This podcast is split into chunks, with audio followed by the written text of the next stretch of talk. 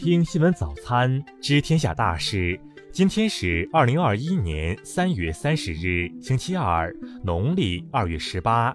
雨阳在上海向您道一声早安。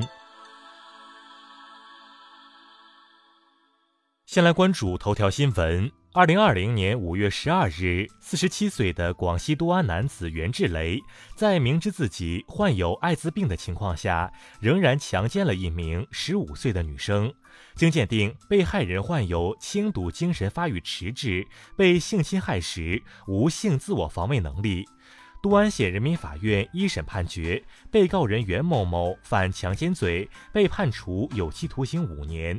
昨天，河池市中级人民法院依法对原审被告人袁志雷强奸案进行公开宣判，撤销原审判决，改判原审被告人袁某某有期徒刑十年，剥夺政治权利一年。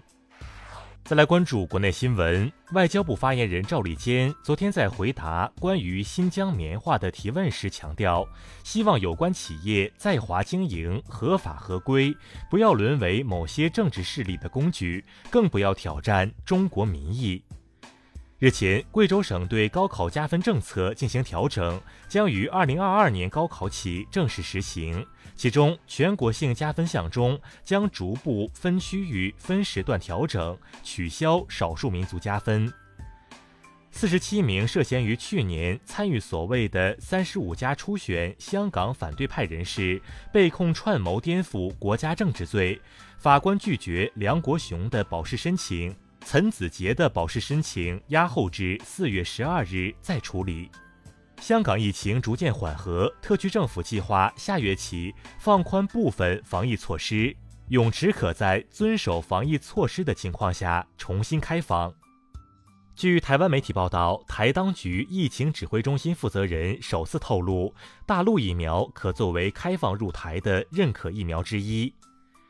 最高人民检察院昨天通报，上海市政府原副市长龚道安涉嫌受贿一案，唐山市人民检察院已向唐山市中级人民法院提起公诉。昨天，黑龙江省委巡视组正厅级巡视专员于保国主动投案后被查。于保国多次担任省委巡视组组长，本月上旬还带队进驻了两个县。长春市南关区新兴学校的教育用地一直在规划之中，却始终建不起来。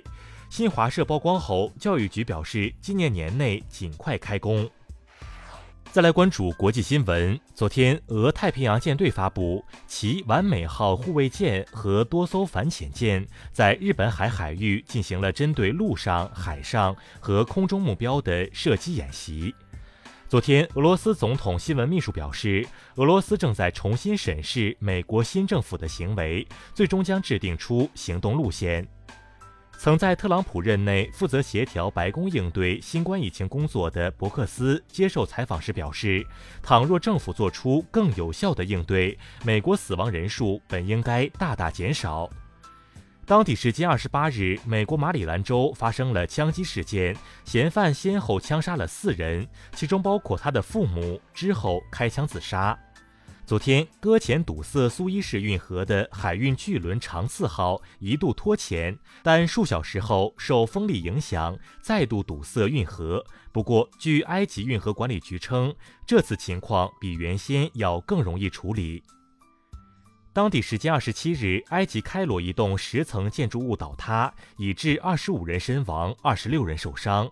昨天，救援人员在废墟中救出一名六个月大的男婴，目前他情况稳定。马来西亚和新加坡两国政府二十九日发表联合声明，吉隆坡岛新加坡高铁项目取消，马方将向新加坡赔偿一点零二八亿新元。为打击房地产投机行为，韩国总统文在寅昨天宣布，要求全体公职人员进行财产登记。韩国国务总理丁世军当天称，将查处非法炒房者，尤其严惩投机的公职人员。再来关注社会民生新闻。网传中国传媒大学动画专业招生男女不平等。昨天，中传发布说明，招生考试中从未限定过性别比例。近日，武汉一癌症患者欲捐遗产，十天被律所收二十万咨询费事件引发社会关注。武汉市武昌区官方微博发布通报，已约谈律所相关负责人和代理律师，律所已退还代理费并解除合同。近日，山西工程技术学院部分学生出现腹泻、呕吐症状，校方昨天通报已排除食物中毒，确认为诺如病毒感染性腹泻。网传青岛教师招考泄题，市教育局发布说明称，公安部门已介入，将尽快查明真相。据台媒报道，岛内面临五十六年来最严重的大旱，一百零六万居民用水恐受影响，多地水桶被抢购一空。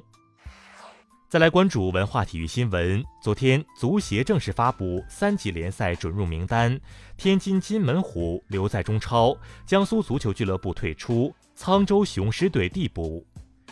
CBA 常规赛第四阶段展开强强对话，广东一百二十五比一百一十九险胜浙江，夺得七连胜，浙江则终结十连胜。二零二一 F 一揭幕战巴林大奖赛结束，汉密尔顿赢得开门红，收获个人职业生涯第九十六冠。据报道，受婚变风波影响，日本前乒乓女星福原爱失去了东京奥运担任解说员的工作。以上就是今天新闻早餐的全部内容。如果您觉得节目不错，请点击再看按钮。咱们明天不见不散。